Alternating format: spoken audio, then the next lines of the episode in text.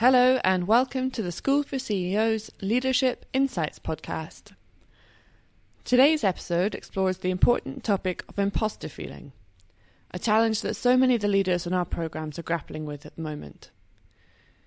Here we draw on key findings from the school's latest research, sharing insights from nearly 300 senior business leaders. I'm Gemma Soul, and I hope you enjoy the episode. Hello and welcome to another School for CEOs podcast. This afternoon, the tables have turned. It's Gemma Soul's turn to be on the receiving end of the microphone, and I, David Soul, will be asking the questions. This afternoon, we're going to talk about imposter feeling and the recent research undertaken by the School for CEOs, and I'm delighted that Gemma has joined me. Um, imposter feeling, imposter phenomenon, imposter syndrome what is it and what's the difference? Why all these different terms?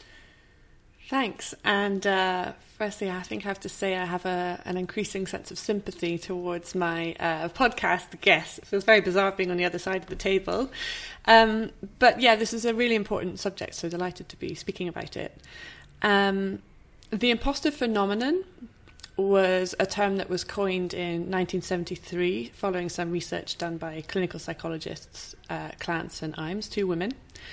And uh, I suppose the term that is most often used nowadays is the imposter syndrome.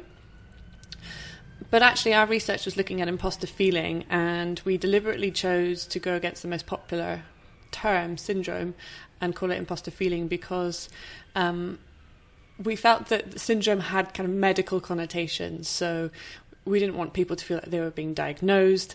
Um, and a feeling is something that is easier to gain some control over and to start to influence. So that was our intention behind the use of the term. In terms of what it is, the original definition that Clance and Imes came up with was this internal experience of intellectual phoniness. So it, it was more prevalent in minorities, and Clance and Imes actually looked specifically at women in their earliest research because women in the 70s were a minority um, across all levels of the organisation, not just in leadership. Um, another definition that I quite like is this one of an illusion of incompetence, and I really like the use of the word illusion because it's really, for me, highlighting that it's a subjective perception and it's often not validated. Okay, and, and as you said, it started, or the initial terminology was back in the 70s.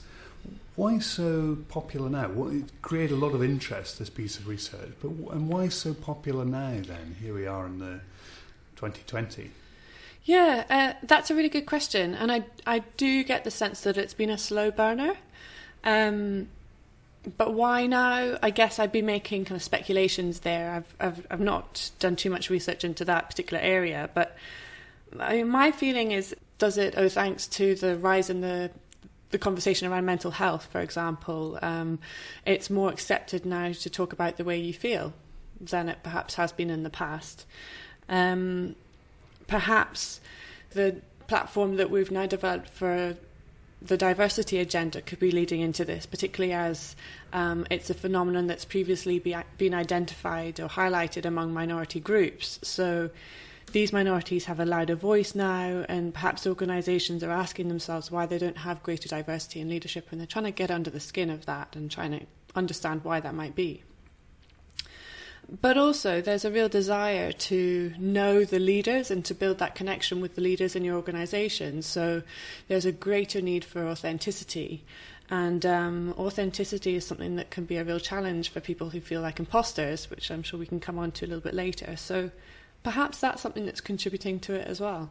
Okay, so a lot of a lot of interest from an organisational and a leadership perspective. Now, I, I completed the questionnaire myself, and, and it's not just about feeling a fraud, is it? There's there's questions around perfectionism. There's questions about being lucky. I think um, one of the questions was I, I, happened to be in the right place at the right time, or I knew the right people. Uh, another one was I rarely do a project or task as well as I'd like to do it. So it's not about just this sort of sense of phoniness, is it? No, it's really broad, and um, I, I, suppose one of the the characteristics that people associate with the most is that notion of self doubt. and that feeling of I'm not good enough and how that affects you both in your day to day performance, but also as you look forward in your career and thinking about what opportunities and what responsibilities might be accessible to you or not. Um, that that can really play into that really strongly. Um, I'm really interested by the the concept of luck and chance and how that plays into it. Um, particularly as we talk a lot about humility in leadership, and uh, you know, there's no one person greater than the team. And uh, we listen to a lot of examples of that at Vital Few, and we have our faculty come in and talking about um, their experiences. But one of the one of the really strong characteristics among imposters is the concept of locus of control, and those who experience higher levels of imposter feeling are really bad at um, taking the merit for their efforts. So if I do really well in a presentation, um, it's not me who's done really well. It's you know, it's I'm just lucky that they liked me, or I, I plagiarized on the material from a pitch that I heard you do, David. You know, I've, I've not, it's not me, it's all borrowed. um, whereas someone who has an internal locus of control, they would absolutely take the credit for that and say, yeah, I was really badass, I nailed that. so there's some really interesting situa- uh, situations and circumstances around that, that luck element. Mm, mm. Great story about Gary Player. Um, chipping a, a, ball at the British Open out of a bunker into the hole. And one of the crowd said, Oh, that was pretty lucky. And player turned around and said to him, Yeah, do you know what? The more I practice, the luckier I get. So I, I think luck does have a, an element to, uh, to contribute to that. But um, tell us a little bit about how you went about the research and, and who was involved in it. Mm. Well, firstly, there, there's very little research that actually looks at imposter feeling among senior leaders. So um, even though the CEO and the executive team they're a, min- they're a minority in their organisation, it's a quite a lonely role, and you can be quite isolated there. Um, so we, we were interested to kind of plug that gap in terms of the research. And um, we stumbled upon a, a, fantastic partner actually at Heriot Watt University. So um, I picked up the phone to the program director of the MSc in Business Psychology there and uh, spoke to Dr. Mioara Cristea, who also has a very um, personal interest in this subject, in this field, and has done much of her own research actually in this area already. So it was a really happy uh, coincidence when I picked up the phone. And we also had the support from a, a master's student, Ronja Osner, who helped us with many of the interviews. Um, so some really great partners there, and uh, the kind of academic rigor that she brought to the project was fantastic. Um, and then the research itself was twofold. So we wanted to get a, a kind of critical mass of data to see how many leaders are being affected, how prevalent is it? So, how many leaders are affected by the feelings of imposterism? And we also wanted to know a little bit about the, the profile of these leaders. So, how long had they been in leadership roles? What was their gender? What was their age? So, we picked up some interesting information there as well. And once we'd done that and gone through that uh, data, we then hand selected um, individuals for interviews to get a, a, deeper understanding of how it affects them. Okay. And what were the high level findings from the quantitative piece of research? So, I, out of the nearly 300 um, that took the survey, and just over half of those were chairs, non exec CEOs, the others were functional leaders. Um, 36% of them scored frequent or high on the scale, and there's four wow. there's four uh, bandings, so there's low, moderate, frequent, or high. Um, so that felt like a lot, 36%. So a third of our organisation's leaders are feeling like imposters often, um, or you know, practically all the time. Um, but what was really interesting, I thought, was that below that band, in the moderate level, there was 50%. So when you add those two together, that's 86%. Good mm. maths, I know. Mm. Um, so that's actually a very high number of individuals who are at some point going to be affected by by these feelings, and it's even more than the um, the existing research that says 70% of people at work have felt like an imposter at some point. So Mm. it's really reinforcing the data that's out there. That Mm. was the first finding that was really interesting. The second one was to do with age. So we had a really uh, broad age range of 50 years. So the youngest um, leader who took part in the in the survey was 24, and that went right up to 74. So um, a, a really wide bracket there. And what we found was that the experience of imposter feeling actually diminishes with age. So um, that was interesting. I'm kind of keen to get under the skin of that a little bit. And then while we had, uh, we aimed to have equal participation in men and women, and we did in the qualitative. Actually, in the quantitative survey, we had 58% men, so slightly more men than women.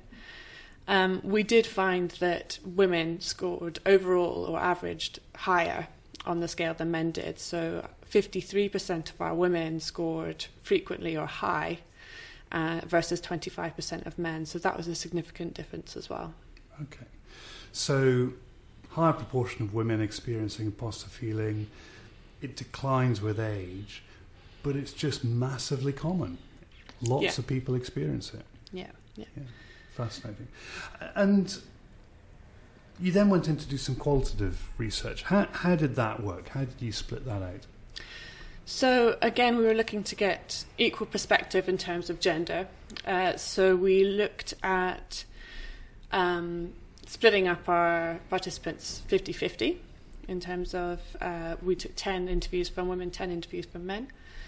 We also were interested to get two sides of the same coin. So we wanted to see or to compare the experiences of those who scored highly on the scale versus those who scored low. So again, we had an equal number of men and women at both ends of the scale, and we compared their experiences and also what helped them. And what emerged from that second piece of uh, analysis that you did? I think the first thing that emerged was that this is not fixed. So um, there are a broad uh, range of things that you can do personally um, that will help you deal with these emotions.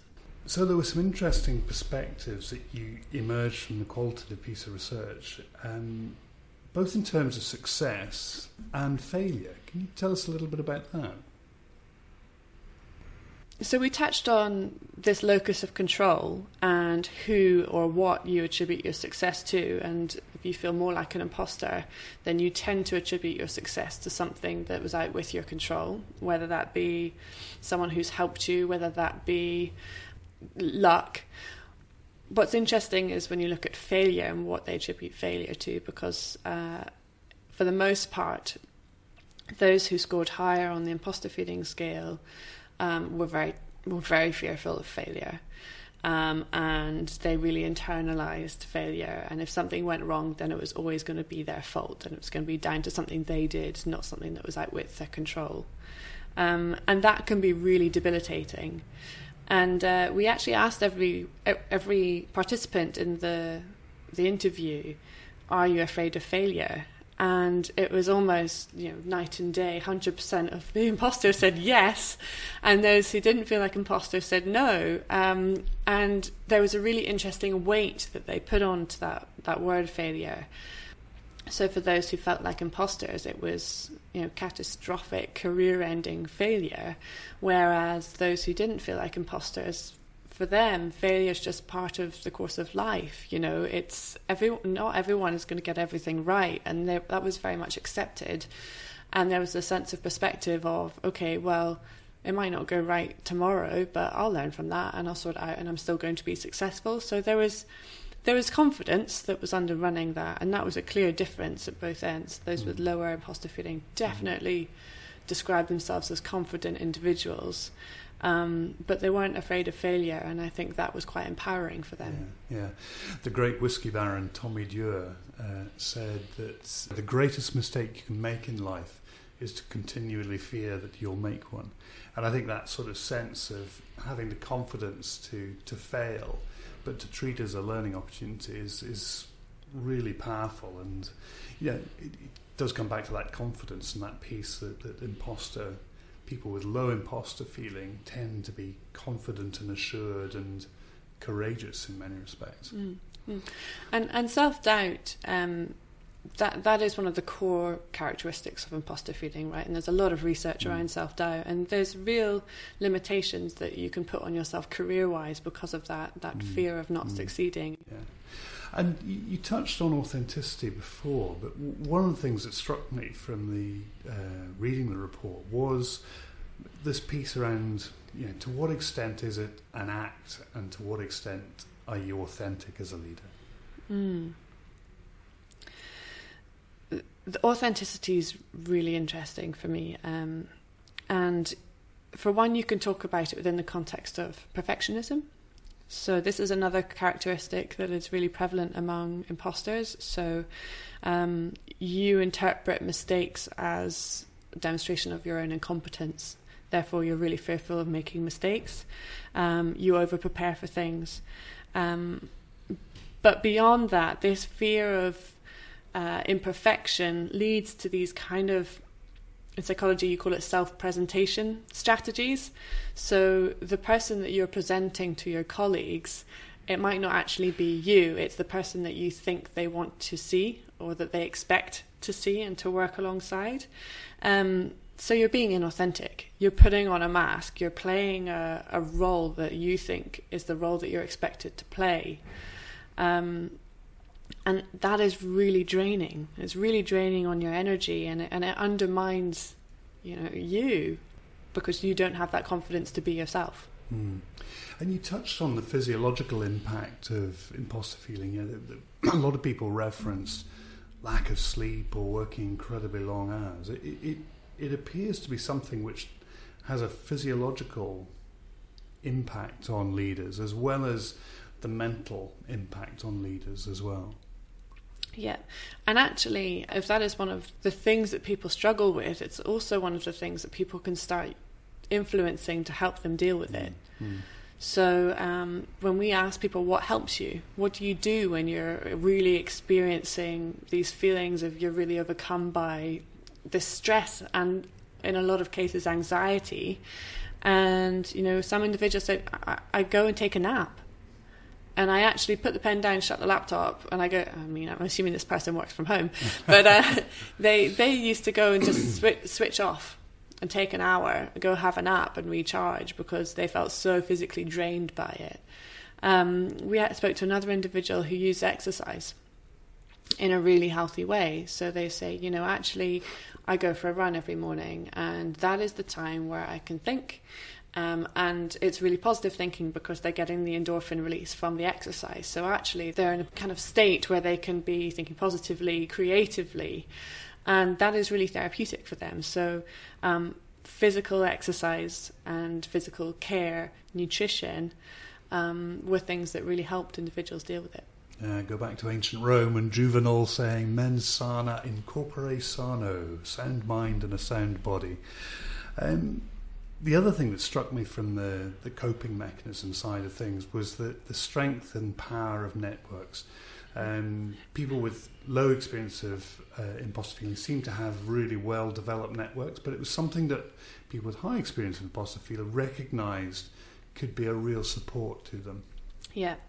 And uh, this actually builds on the question you asked earlier about authenticity because really strongly linked to that is trust and um, one or this also links with the ability to internalize your success. So back to that locus of control again. So if someone gives you praise if you don't trust them you're not going to accept it. So people who have high levels of imposter feeling they're really bad at accepting compliments. They don't believe them. They don't think that they're justified. So building these networks they might be inside your organization, but they should also be outside your organization. And having strong bonds with individuals who you can talk to about your concerns, about your insecurities, the first thing that you'll learn is that you're not alone. Mm. And that's what we heard from a lot of people we spoke to is actually, oh my God, you know, I've just had this conversation and they've just mirrored mm. it back to me. Mm. And immediately, had this overwhelming sense of relief and thinking, you know, oh, maybe I'm maybe I'm okay here. Mm. Maybe I'm mm. not doing so badly. And one of the dangers is that when you have these these emotions, these feelings, you lock them up because you're afraid that other people might find out how you feel and you're mm. afraid that they might agree with you that you're not adequate. Mm. So if you can start having these conversations, that really helps to break down some of those self-limiting assumptions. Mm. If you can then, from that, start to build trust with some key individuals, then you'll believe them when they tell you uh, when they give you positive feedback, if they give you praise, you'll believe them because you have a trusting relationship with them. And when you trust them and believe them, then that makes it more easy for you to be yourself. Mm. So, so you can then start to develop this really virtuous circle and become more authentic and more trusting and trustworthy in the organisation. Yeah. And it sort of plays into the final piece that I wanted to ask you about, which is around social comparison. Uh, mm. And how you benchmark yourself uh, and, and the impact of imposter feeling on that. Yeah. This is really interesting phenomenon that's been evolved in a lot of previous research. So one of the core characteristics of imposters is this constant need for social approval. And you are always comparing yourself to the person next to you, whether that is a relevant benchmark or not. Um, and it came up in the interviews when we were talking to executives about, particularly in exco meetings. So they're sitting across the table from their peers, perhaps their CEO, perhaps they are the CEO, and they're looking and they're benchmarking everyone and saying, "Oh, that person's just added something really good to that conversation." Um, they're thinking about what everyone else is bringing and they're thinking i don't do what that person does. I don't know what that person knows. Forgetting actually that they don't know what you know you know. So you've been brought into this team because you ha- you're really good at one or two things. You have some specific expertise that there's a need for at the table. And people seem to forget that and they they're constantly comparing themselves with others thinking oh i don't i, I can't do what that person does forgetting that they are bringing something unique themselves mm. I think the other thing that I have noticed about very confident leaders and, and, impressive leaders that I've worked with is uh, no fear about hiring bright people. And indeed, they go out of their way to hire the very best people that they possibly can, recognizing that they're smarter and that they don't have to be the smartest person in that room. So, having that humility uh, and courage to recognise that they, they won't know the answers, but they've got people who do have the answers, then ultimately the organisation is going to benefit from that. And that's, that's quite a brave step to take. Yeah, and it makes so much sense. And you can, you know, I'm listening to you and I'm thinking, yeah, absolutely. We had um, Matthew Fosh on a podcast um, in January this year, and he talked about that. He said, you know, focus on the one, two things that you you've been hired for, focus on those and then make sure that everything else is covered in your team. It makes absolute sense. But the reality, if you are someone who's constantly benchmarking yourself against others, that, that is really terrifying. So mm. it, it, it's a it's a tricky one to overcome. But um, I think I think you need to start with yourself and accept what you're good at, mm. um, and appreciate why you're there. So to conclude, what, what final recommendations or advice would you give people who are experiencing imposter feeling, Gemma? Well, there are three main things, the main recommendations that we came away with. And the first one is all about acceptance. So accept who you are and be resourceful to be your best self. And by that, we mean understand where your strengths are and where your limitations are, and play to your strengths and recruit for your limitations. But also accept that you're prone to feeling like this, that you're prone to feeling like an imposter. And if you can start to accept that, you will normalize it and that voice will gradually get quieter. It's going to take some effort, but it's, it's definitely worth it. And about being your best self, that's really, we've touched on it already, but really looking after your mind, body, soul, whether that is through exercise, nutrition, rest, recovery. These are all really important, and the effect that that will have on you psychologically when you come across these challenges that are making you feel doubtful, that will all play to your strength. The second one is about reframing. Reframing how you perceive others in that social comparison, and also reframing how you perceive different experiences. So we need diversity in our teams. Accept that others are going to bring different things to the table than you. And be assertive and confident in the, the strengths that you bring because you are bringing something unique. You are unique. And also, when it comes to different experiences, remember to maintain that sense of perspective. And this might be something that you need help with. So it could be actually having a critical friend who can say, yo, this is not that important in the grand scheme of things. Okay, and if, if you can start to reframe failures as learnings, then that will really help you in the long run. And the final, and I actually think the most important thing, is to build really strong networks that are founded on trust. Build a network that's diverse. Use your coach, use your mentor, use your colleagues, use your family, use your friends, use fellow alumni from programs and build those networks and have conversations about this. And you'll realize that you're not alone, and you'll realize that actually there's a lot of people who can help you. And those are my, my three recommendations. Always great to have a list of three things, the power of three. Gemma, thank you so much for your time this afternoon. It's been a real pleasure and, as ever, very insightful. You've been listening to the School for CEOs Leadership Insights podcast with today's host, David Soul, and guest speaker, me. I hope you enjoyed it and found it useful. If you'd like to learn more, you can find the full report Overcoming Imposter Feeling on our website. Search for schoolforceos.com forward slash thought hyphen leadership and filter by research. You can also watch our live webinar recording, which features our research partner, Dr. Cristea, who talks in detail about the phenomenon as well as our own findings. Go to YouTube and search for Overcoming Imposter Feeling. And finally, if you're struggling with imposter feelings and need help turning these recommendations into action, drop us an email at info at schoolforceos.com and we'll put you in touch with one of our experienced executive coaches to help you. Thanks for listening and see you again soon.